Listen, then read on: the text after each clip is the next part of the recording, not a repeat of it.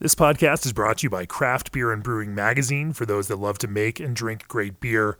Learn more online or subscribe at beerandbrewing.com or find us on social media at Craft Beer Brew.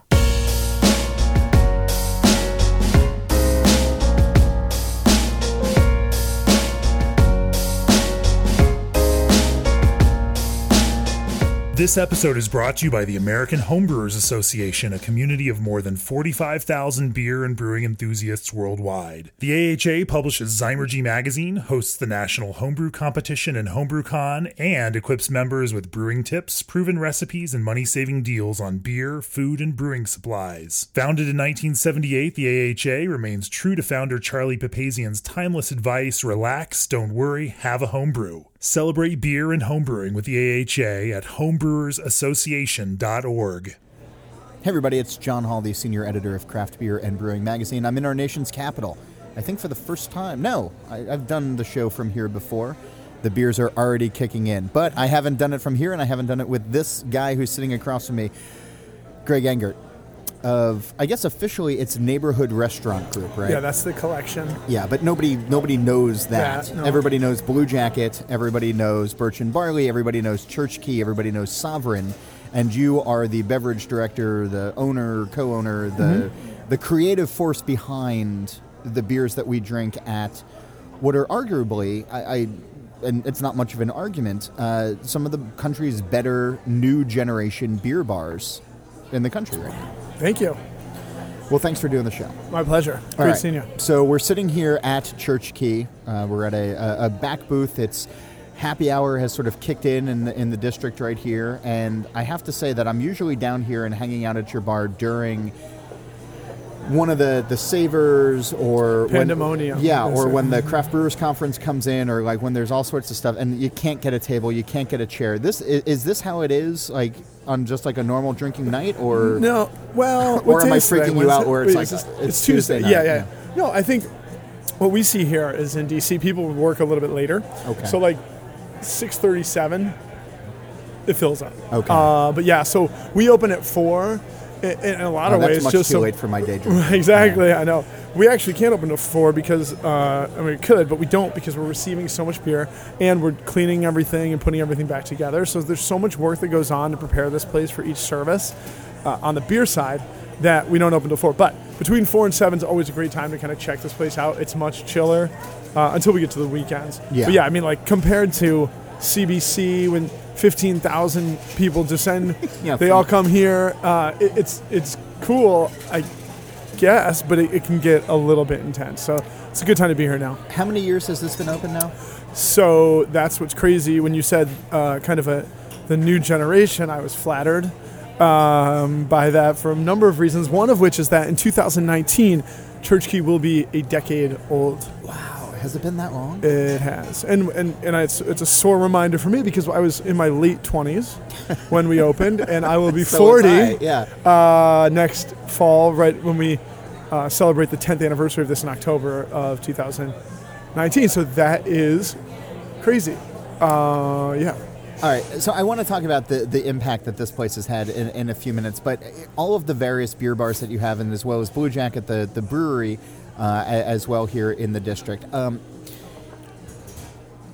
it, it's a word that I, I, I think I've been using too much, but it, I, I haven't come up with a better word yet. So, what is your philosophy on beer service? Because I, I, I, when I think of your places, uh, which, which I've been to multiple times and you know been forcibly removed from several, um, you know, I, I, I think of the beer, but I also just think about the way that it's presented and the way Right. that you know, even right off the bat, you're mentioning that you guys are cleaning your equipment daily, that you Oh, guys yeah. are getting new shipments in all the time, Yeah.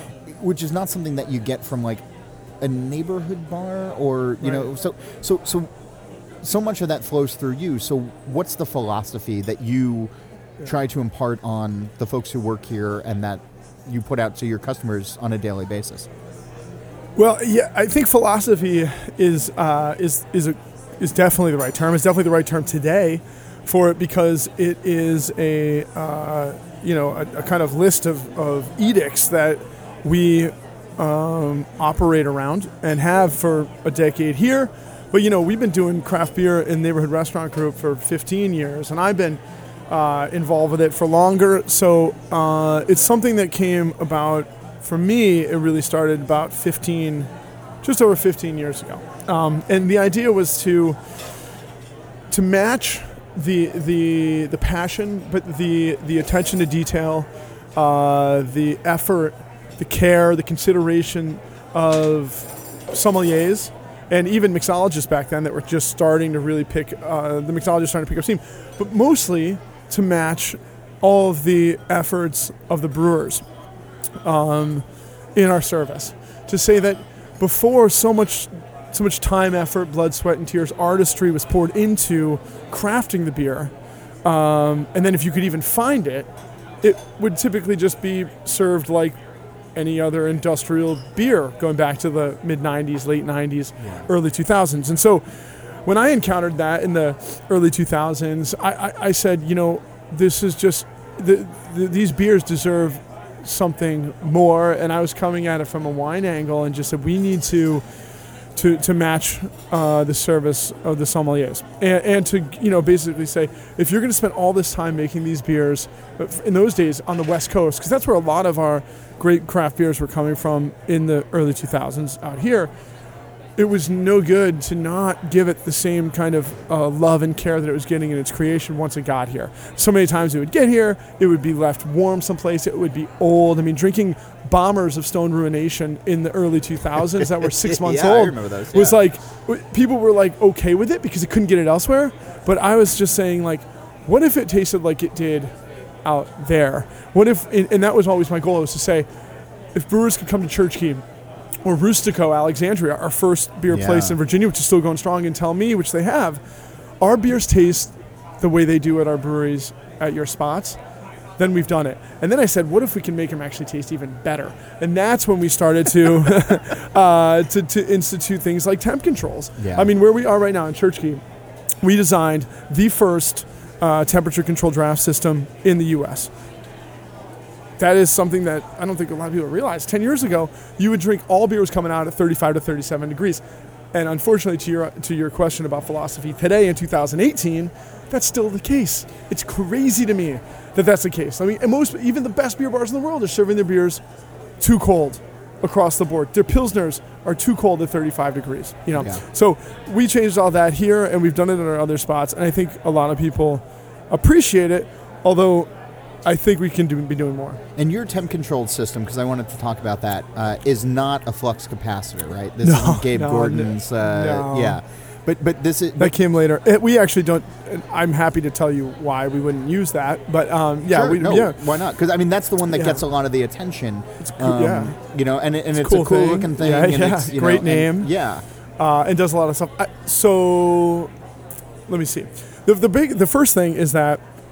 Um, we need to temperature control the beers. That that is that is what we want to do, and we know that. And of course, you're going to be dealing with different CO2 breakouts at that uh, when you start to change temps, whether you're holding them at those temps or serving them. But when we started here, uh, we were holding everything at the temp it would serve it would be served at. So, 42 degree cooler glycol that's keeping it at 42 until it gets to the tap, serve at 42. Yeah. Same thing for 48, same thing for 54.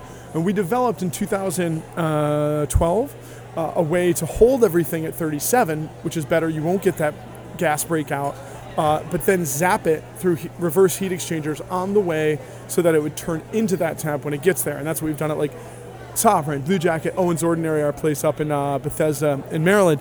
Um, so we're really we're really careful. And By the way, I love the marketing that you're doing. Like you've now worked in, I think, all of the places save for one now at this point in the group, right? Isn't there a burger joint that uh, that you haven't? Oh, there are, well, there's there's actually about a dozen more in the group, but but no. Right, so we no, got the 45 beer- minutes. so yeah, yeah, so you can drop them Stay in. tuned. And, yeah, yeah. uh, yeah. So uh, I love the market. You're just yeah, like no, dropping uh, casually, just like right very in the casual. It's conversation there. Yeah. But uh, but no, I'd say so. Keeping the, the temps uh, is the first most important thing, and then obviously we don't want breakout.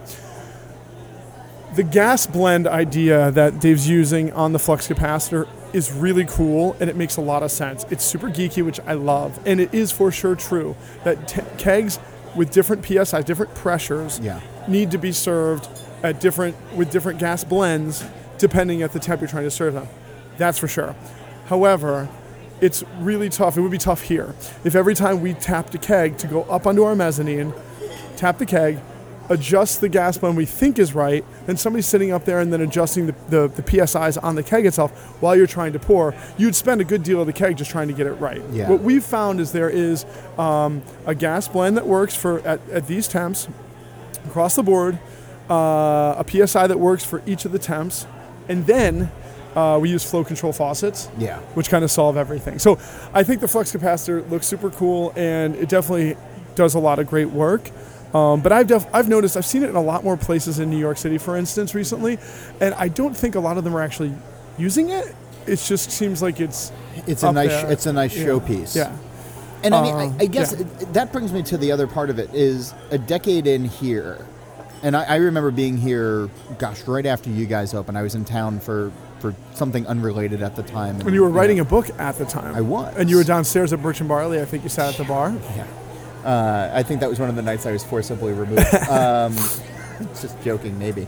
Um, you know, but uh, from back then to now, um, I haven't seen a wavering in that commitment. And, and and this isn't blowing smoke because what I find in traveling around quite a bit, and I'm, I'm sure the folks who are listening, um, you know, when, when you travel around, um, there's places that have a great list, but don't always have the commitment to the full service, like like the, the experience from beginning to end. And because I think that it's really hard, and running a bar or running a restaurant and running certainly both is very hard to begin To with. begin with, And right. when you even if you're serving on- Budweiser and wings, Right. it's hard. Right. Yeah, yeah, yeah. So when you start to add on all of these extra layers, I, I think It's that at some point, like you can just be like, "Ah, you know, yeah, you- and I can can. just have this as a showpiece. I can just go from there. Where do you guys have those reconcile with yourselves moments where it's like, God, it's another Tuesday, and I gotta, you know, I gotta do this. Like, you know, should I? Like, is it like what keeps the the motivation Right. going? Well, Is it Yeah. you know is it reputation is it ego is it just you know like the day that like it no longer matters is that the day that you you know you pass it on to I somebody think it's else all those things. that- I think it's yeah. all those things. I think it's, you know, but you, first I want to address the fact that you're absolutely right. I mean, when we started out, when I started out in this, um, even before Neighborhood Restaurant Group, I saw an opportunity to do something new and something that I thought needed to be done. You know, I mean, I was at the Brick Brickskeller, which is America's first beer bar. Yeah. Rest in peace, no longer around. But in 1957, this place opened up with over 20 different beers and bottles and cans. which was This is crazy. yeah when you think about the year and the They amount yeah. Corona then, and that is something to be celebrated because in 1957, Corona was cool. That was awesome to get back then. But like they had, so they had that going for them. wait a minute it's not cool now It depends on who you are. I guess. I, I, I guess I don't know. No, it's it's a horrible beer. No one should drink it. Come on. all right we'll That's come back to I that mean, that's we'll for stick a pin in sure. that. So okay, yeah, yeah. though yeah Uh, yeah. So the Brickskeller, like, uh, you know, they were doing it and, and, and, and just serving all these great, amazing beers. And at that time, procurement was necessary when, more than anything else. In the 70s, the 80s, and into the 90s, just being able to get something that wasn't industrial swill was important. So procurement and, and just and, and just showcasing it was enough. Uh, and that continued for a long time. But when I came to it, I was lucky. I was at the Brickskeller. We had 2,000 bottles and cans of beer. We had a number of drafts upstairs, but not that many. And luckily, a lot of the beer was bottle conditioned. Be- beers that are built to last, Belgian stuff that and, and English stuff that had could last for a couple years. Um, but you know, so I looked at that and said, wait a minute, what if we just what if we turned all of our attention and passion to this and made it taste even better? And what if we matched the passion of the, like we said before, right? So I saw that and went after it, and it made a ton of sense to me. It elevated the product without making it pretentious. We started to look at beer and food pairing, and at that point, 2004, I thought that's where the industry was going okay and it wasn't. It, it, it wasn't. What has happened instead is a preponderance of beer and not a preponderance of service. And so, to your point, in 2009, when we opened Church Key in Birch and Barley as a temple to beer service and care uh, with temp controls, with perfectly clean glassware, I mean, using high temp dish machines that do not employ chlorinated cleaners, uh, things like that. I was like, this is the way it's got to be, it's the way it's got to be. But it became at that time so popular and so much good beer out there that it became more important just to have certain things than to than the way that you serve certain things. And that I think is is unfortunate. Yeah. And you know, I mean, Megan Krigbaum. I don't know. Do you know her? She she's a, a wonderful writer. Yeah. Um, she worked at Food and Wine for a number of years. Now she's with she's at Punch. Yeah. She's up in New York. Yeah. In New York, right. She is a friend of mine, and she contacted me about a glassware story she was writing. I'm not going to name names here, but she, I, I was immediately like, oh my god, yeah, and I gave her this whole my whole spiel on glassware and how important I think it truly is. And she had asked a couple of other um, publicans, uh, new Republicans, uh, about their ideas of glassware, and they were like, glassware really doesn't matter to us and there you have it. I mean, these are and these are places that have dynamite beer list that people may line up for and would be celebrated online. But glassware is not that important to them now. So I always say that you know, serving craft beer does not a craft beer bar make because it's not that hard to get a lot of great beers that people are going to line up for. The cool stuff, the hazy stuff, the pastry stouts, and the, and the fruited sours. What is hard is tending to five different cask engines Yeah. every day, replacing the lines every two weeks, which we do, dumping cask beer because it didn't move fast enough, even though it just cost hundreds of dollars to get it here from Scotland or England or wherever it else is. Like, that's hard, that's expensive. And what drives me is like when you get a perfect pint stateside, it reminds me of being in a pub in London. It makes me want to go back. It brings back great, you know, ideas, and I feel like we're keeping some traditions alive. Well, all right. So you just hit on about nine things that I want to uh, now now follow through with. So Yeah. we are drinking cask ale right now. Mm-hmm. Uh, wh- what is this? So this is from, this is called Maverick. Uh, it is a, uh, a bitter uh, from Fyne Ales, which is one of my favorite uh, breweries in the world right now. It's a brewery that's been around for about 20 years. Oh, sorry, they just celebrated their 17th birthday like a week ago. Yeah, with a Y, right? Yep, F Y N E Yeah. Ales. They're from um, Scotland. They're from just northwest of Glasgow, uh, on the coast near Campbeltown, right near Oban Distillery. To put that in, hundred-year-old farm. This is Jamie Delap is the is the you know managing owner now, but his mom and dad started it. Um, it's a farm that's been around for hundred years. They changed it over 20 years ago. And they're, they're, what they're doing is something that I I love. Moor Beer does it too, uh, where they take classic British style beers, but also beer making methods, single infusion, um, real ale, stuff like that. And then they uh, Americanize a little bit. They'll use some different uh, kinds of hops. So I think this has Centennial and Bramling Cross. So it's very British, but it's also very American. Yeah, and and so here's the thing, and, and I think that a lot of folks who are listening right now might have the similar experience. When I travel around to beer bars, and I see a beer engine on the bar, you know, near the bar, whatever, um, I immediately discount it. It's gonna recoil in horror. Right. so because I, it it's almost never done well uh, here in the yeah. U.S. You know, there, there's never proper cellaring that happens. You know, there's people who you know treat cask in the same way that they would a keg, and and no, you, you you obviously can't do that. But right before we started recording, you sat down and you put these two pints down in front of us, and just looking at the beer, I knew that it was from cask, and I didn't have any worry, which which, Right. which is kind of cool. And I I guess the biggest thing though is can you justify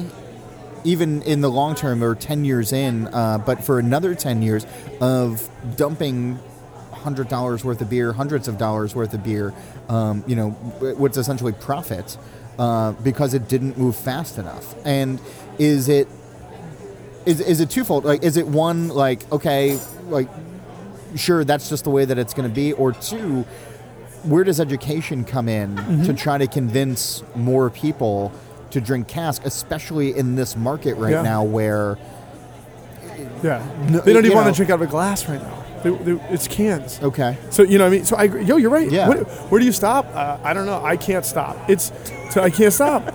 I love this. I, I came but at from one a point different like, time. you I know, mean, do the accountants come down and just be like knock this the fuck off that's where the ownership part is good. Yeah. I, mean, like I, I happen to be one of the owners here. That's helpful. Yeah. Because yes, if I was just some guy who came in off the street today and was like, I've got a great idea, it probably wouldn't fly.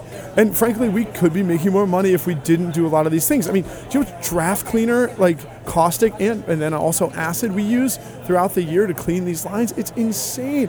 And like, and, you know, but it's just it is what do you want to do do you want to do this or not and i think it always will justify itself until it doesn't because frankly I, chur- I don't want to have i don't want to be in church key i don't want to drink in a church key that's not dispensing cask ale of this quality it's just not church key anymore it, it'd just be another one of these places that's serving three kinds of beer uh, that I just mentioned Yeah. before, and.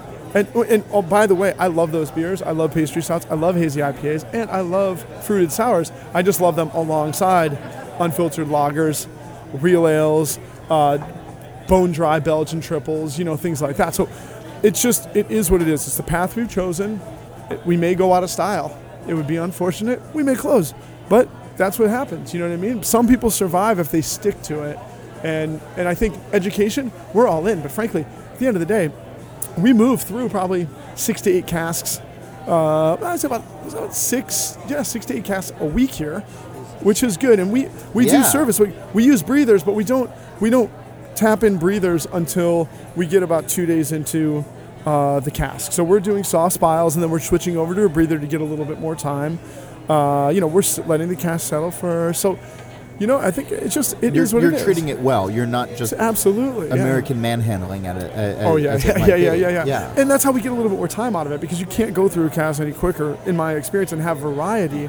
But the product mix is big, right? I mean, people drink draft beer, and thankfully, draft beer is king. So even if we're dumping some casks, or even if we're not moving as many bottles and cans anymore, our cost percentages are still good enough because of the way that the mix is. Perfect. Oh wow, wonderful. Thanks, man. Well, beer two just hit the table. and another cask ale. This one's from Ridgeway, so not in Scotland. This one is uh, in England. It's uh, Peter Scholey, who was at Brakspear before he got to Ridgeway. And Brakspear Bitter was uh, one of the greatest bitters ever. When I actually started in the early 2000s at Brickskeller, uh, the brewery had closed, but they still had some bottles left over, so I was able to taste it. But Peter does Ridgeway. He brews Coniston for the U.S. market. Uh, he does the series of kind of famous, infamous holiday beers every year. This is Lump of Coal, his Holy export stout, and uh, on cask. that is aggressive. For an English beer, it's like burly. Yeah. yeah. Wow. All right. Getting a lot off of that. And I probably shouldn't. Yeah, I forgot. It's maybe a little strong for. No, it's fine. Yeah, it's about eight percent. We don't have anything to do tonight. It's fine. Um, so the. Uh, all right, I want to change gears a little bit because w- what I found interesting when you're talking about the early days of Brickskeller, um, they had to go out and procure the beer. They had to be the proactive ones to go out and say, "Hey, you know, brewers from around the world. Hey, small brewers from around the country, uh, we want your stuff." Right. These days, if you're a beer bar and you're a beer bar like this, I can't imagine the emails that you must get, especially being here in the district where dis- Anything goes. distribution laws are Yeah.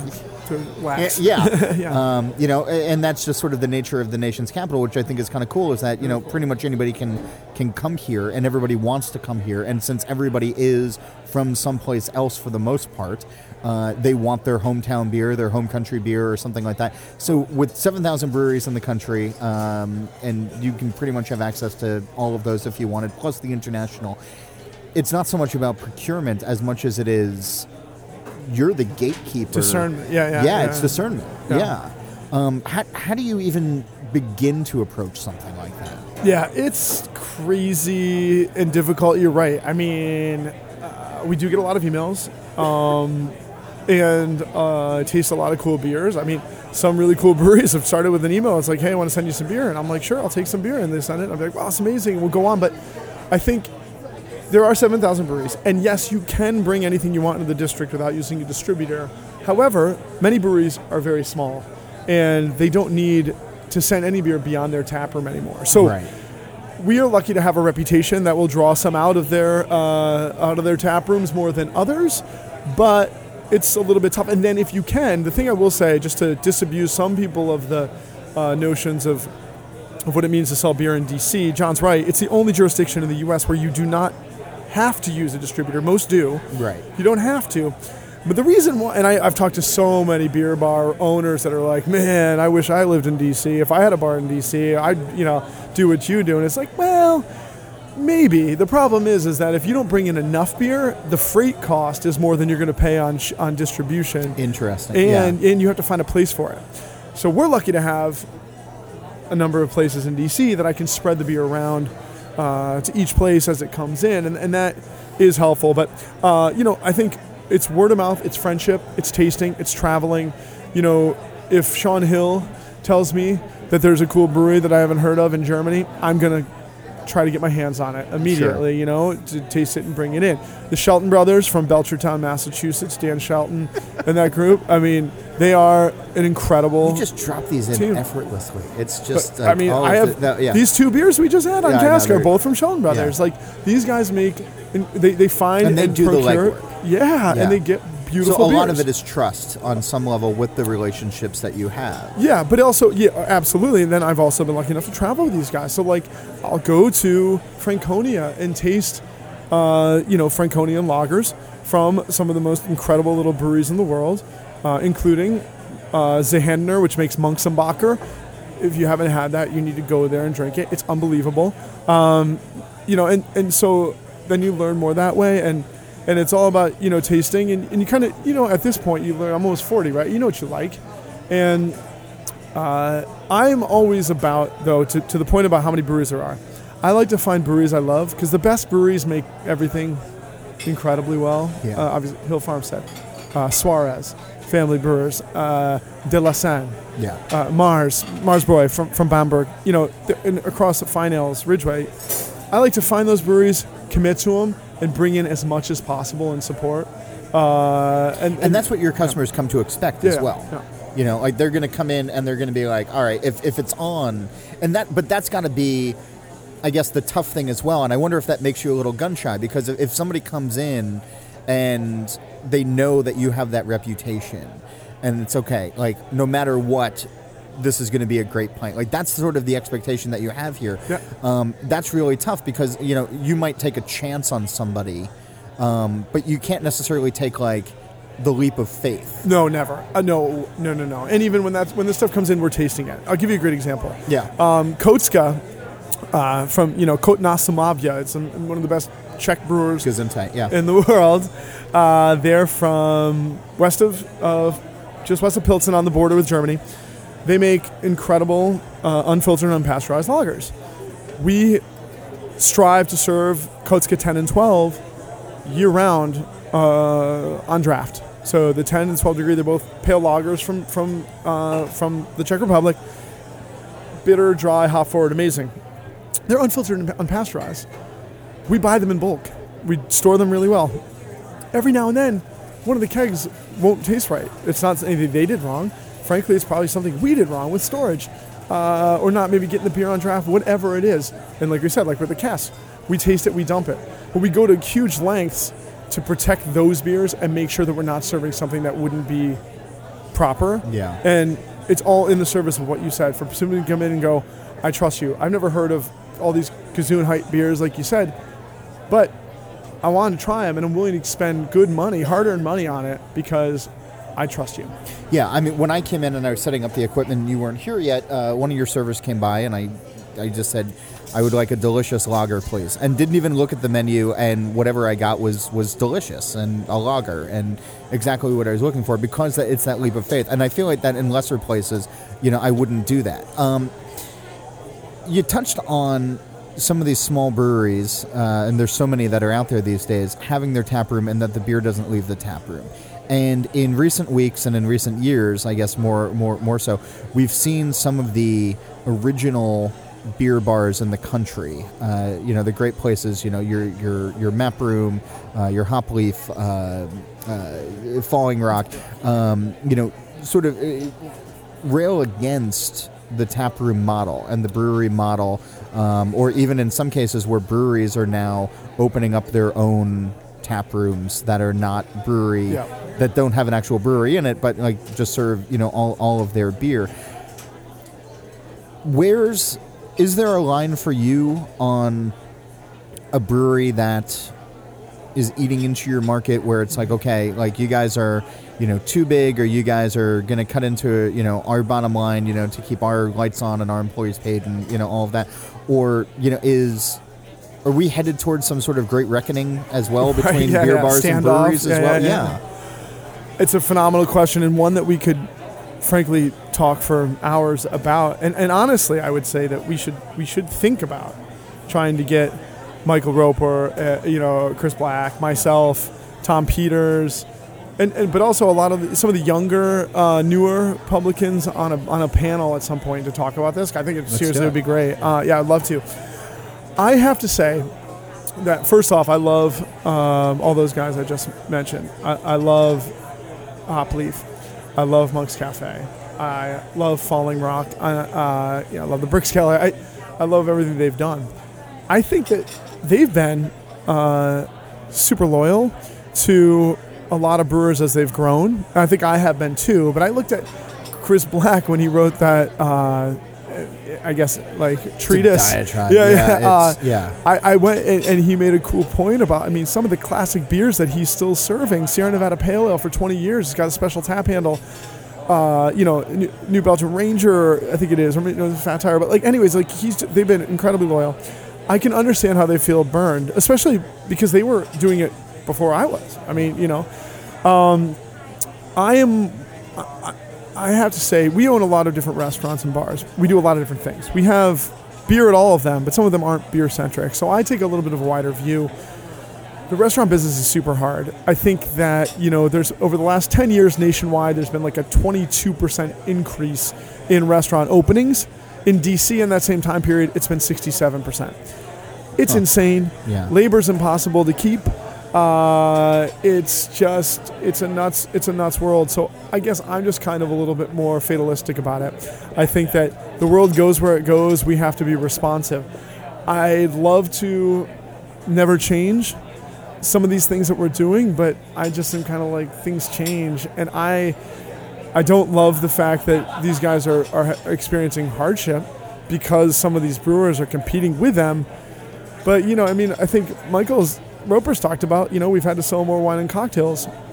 We have too, and it's Have you have you seen a, an uptick in that? yeah. Well, we kind of you know to be honest, we opened in 2009. We started with it, Yeah. uh, and we just always wanted to have a more well-rounded like experience because you got to hedge your bets. Uh, you know, when you first got it, we started this. You know, it was a little bit less busy than it clearly is right now. Sure. Well, 10 years ago, it was busy right from the start. So, like, I just, I'm just, I don't know, I'm just And do- resigned. I mean, but do you know if people are going to the new place down the street, or are they going to a tap room instead, or are they going to like? Do, do you?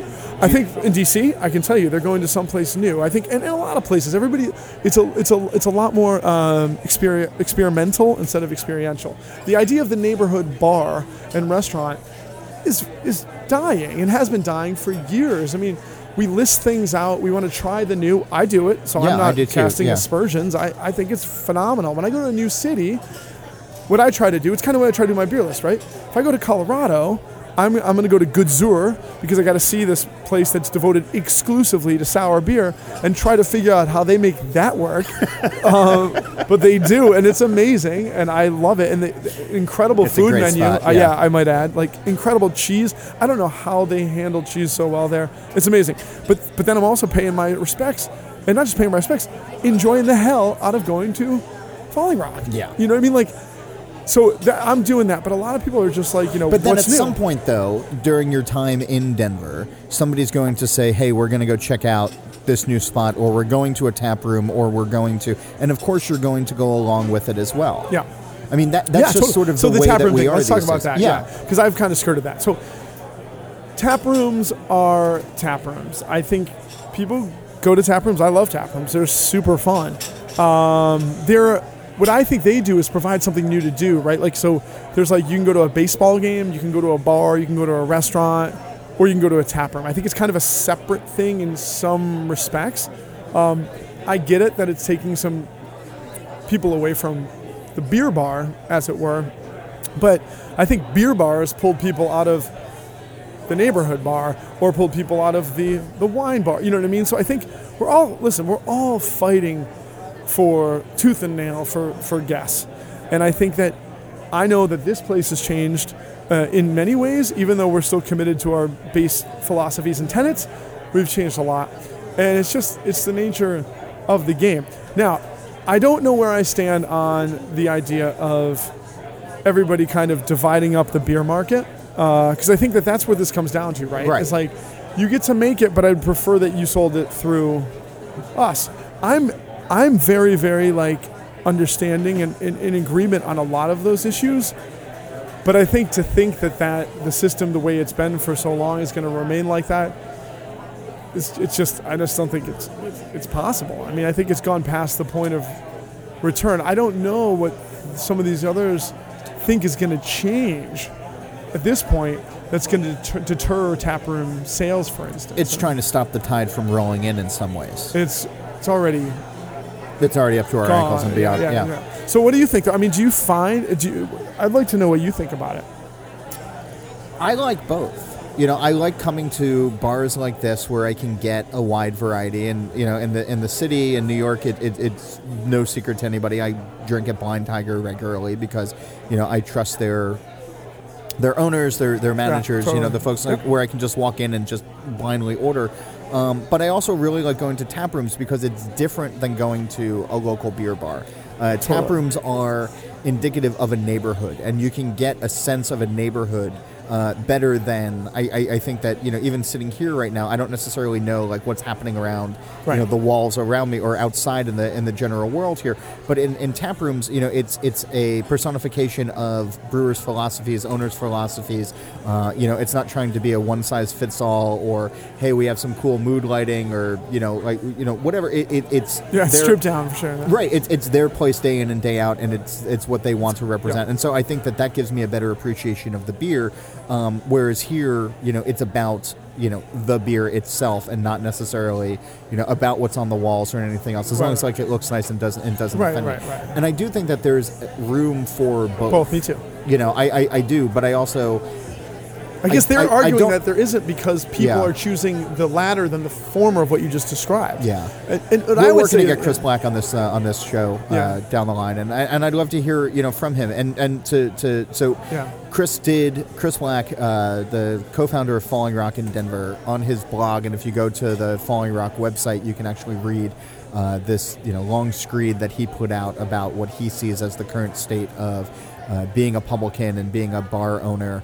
Um, and, and being in beer service in 2018 is all about. And, and I encourage folks to go read it uh, and then really consider what he has to say and see how it impacts your life uh, as a drinker, as a listener, um, and and see if it actually moves you one way or the other. And and that sort of brings me as, as we start to wrap up here, you know, to to the last point of where do the consumers come in as to where service goes in the future?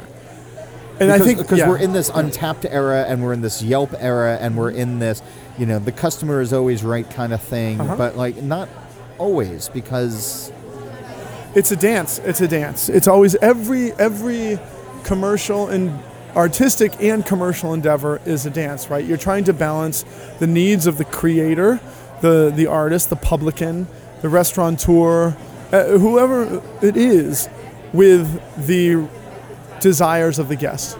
To think that anyone is able to uh, just just just produce whatever they'd like uh, in a vacuum and expect people to just lap it up for days is is ridiculous. And no no no artist, no business person, nobody has ever done that. So it's always a dance. We win on the I think on the the publican side when we get to keep doing what we want to do with um, a modicum of uh, you know adjustments for the guest, right? I mean, but at the same time, it's adjustments. For instance, I bet you, and I know for a fact there are a lot of people that come into Church Key and hate the fact that we have televisions on the wall. It's like I'm not a fan. right, exactly. I'm personally not a fan. Yeah, and there's So lots right of people now, that like yeah, that. there's ESPN is playing. There's an Ant Man movie playing. Um, you know, and I like both of these things in other contexts, but Right. just yeah, So that is, in a perfect world, I think a lot of publicans would agree that, that no, there should not be televisions in bars. However, it's not just our perfect world. We have to get it. So that I'd like to say that is a bigger, um, a bigger point here about change, evolution, and where we go. The one thing I'll say, and what I would say about the whole idea of, you know, massive beer bars came about based on very specific circumstances in time, very specific pressures of the market, of production, of, of brewing, uh, things like that. Like the, Falling Rock, Church Key, Monk's Cafe, don't come out of nowhere. They come from certain um, pressures and stresses and time periods, right? Same with these tap rooms. But all I know is that same with hazy IPA. And what I can tell you right now is that in five years, hazy IPA is not going to be what hazy IPA is today. I promise you that it's already not what it was six months ago. Yeah. And so, all we can be sure, uh, sure of is change. So for anybody to think that we can just freeze something in time and know that's going to happen, it's not going to happen. Right now, lagers. This is a great bellwether thing. All right. Uh, B. United is uh, another great importer. Has been bringing in beers based From off Connecticut, of yeah. based and, and OEC. Their brewery, I think, is super underrated uh, as far as the sour beers that they produce. But these, you know, Matthias and the team there has been bringing in beers uh, for a long time based originally off of Michael Jackson's guidebooks, including like Schlenkerla uh, and others. And they ma- they brought in some beers a while back that they stopped bringing in for a long time that have now come back. So St. Georgen Bräu uh, from from Buttenheim in in Franconia is an incredible brewer of unfiltered, unpasteurized Keller beer. Uh, I used to drink that in the late '90s, early 2000s. It disappeared. Yeah. Now it's back. And not only is it back, they're bringing it in in tank containers Yeah. and kegging it stateside. Yep. And so when we get it, it's super fresh. The price is pretty good, and it's coming back. Now they're not doing that because I've been selling those kinds of beers for the past 15 years, which I have been. They're doing that because there is a place in the market for it. It's back now. That's something crazy. Five years ago, if I said, "Do you think Keller beer from Franconia will be a big thing in 2018 or a bigger thing?" Nobody would say yes. No. So we don't know what's coming. We just need to stick with our guns. I think something that's great about having a lot of tap lines is that we can keep serving the beers that we've loved forever, welcome in the new styles we never even dreamed of existing, and showcase what's going on in beer yesterday, today, and tomorrow, rather than maybe just what was going on in beer before or just today. And so I think that that's, that's been my mantra for a long time. And I think if you stick with that, you stay flexible, you're going to be okay. Do you have a hope for beer? Some of the stuff I just said, I think, is my hope for beer. Uh, my hope for beer is that people continue to do what they're doing right now around us with beer, which is come out, hang out with each other, drink as many beers as they want safely, and have a great, great time with each other and, and, and you know, and explore it. But my biggest hope is that like when I first started drinking the Michael Jackson books, I'm sorry, drinking and reading those books, I would see that there were. I mean, you put there- anything into a Ninja blender and it'll just yeah, it'll right, exactly. Yeah. But like, the thing is, like when I would read those books, I would see that like he had he was he was finding beers from the way back and from the recent past and and and celebrating them alongside the new stuff that he was tasting then. I mean, I remember one of the first beers I ever served Michael Jackson at the Brickskeller because he used to Yeah. go there every Yeah, year. I know. Was Stone He'd come into town and, yeah, yeah, he'd and he'd come in. And goes, "I want some hops." It's like think about that. In 2004, Michael Jackson was interested in the. I don't want to denigrate, but or, or, you know, but like the hazy IPA pastry shot of that time. Yeah. that's what it was. He wanted to drink those. the aggressive, Yeah, bitter, yeah. That West was- Coast, Yeah. you know, yeah, he was always you in the open for with that. Yeah. he was always open for what's new, as long as it can coexist, and it should and can coexist with what's come before. And that's what uh, that's my dream for beer. That's why we have. Here comes the plug: the it Sovereign in Georgetown, uh serving true lambic because spontaneous beer is great, but no spontaneous beer in the world comes anywhere close to what is being made in Brussels and in the Payot land, even now of course. you know and so th- that's you know that's what i hope is that it all keeps growing the amalgam keeps expanding but with not but without like excising beers that have inspired the whole thing Makes sense. Greg Engert from all of the various places, the neighborhood restaurant group, I guess we'll say, but from uh, Birch and Barley and Church Key and the Sovereign and uh, the nine other places. Uh, there- how many? How many altogether? well we have uh, well i I, it's, I I hate to qualify but There's like a lot. well, yeah it's it's it's it's 18 yeah it's 18 yeah but uh, you know a couple awesome coffee shops called buzz and we have a great wine shop and stuff like that so yes All right, so all of these various things, but uh, All- beverage director, the, yeah. the, the beer guy, yeah the beer guy uh, to to distill it down into uh, you know the old vernacular, as it were. Uh, thanks for sitting down. Thanks Thank for, you, John. for sharing this uh, this uh, these beers with me and this uh, this conversation with our listeners. If you have questions uh, that you'd like to hear addressed on this podcast, if you have uh, guests you'd like to hear, or just general comments altogether, you can reach out to me directly. It's John Holl, J O H N H O L L, at beerandbrewing.com. You can join the conversation on Twitter at John underscore Holl. And you should go to beerandbrewing.com where you can subscribe to our magazine uh, both of the magazines, not only the consumer magazine, but if you're a brewing professional, you should sign up for our brewing industry guide, which comes out four times a year and covers the news and topics that you want to hear. We'll be back next week with a brand new episode. Greg, thanks again. My pleasure. And thanks so much for listening. Cheers. This episode has been brought to you by the American Homebrewers Association, the country's only not for profit membership organization dedicated to promoting the community of homebrewers and empowering homebrewers to make the best beer in the world. Brew with the AHA at homebrewersassociation.org, and remember relax, don't worry, have a homebrew.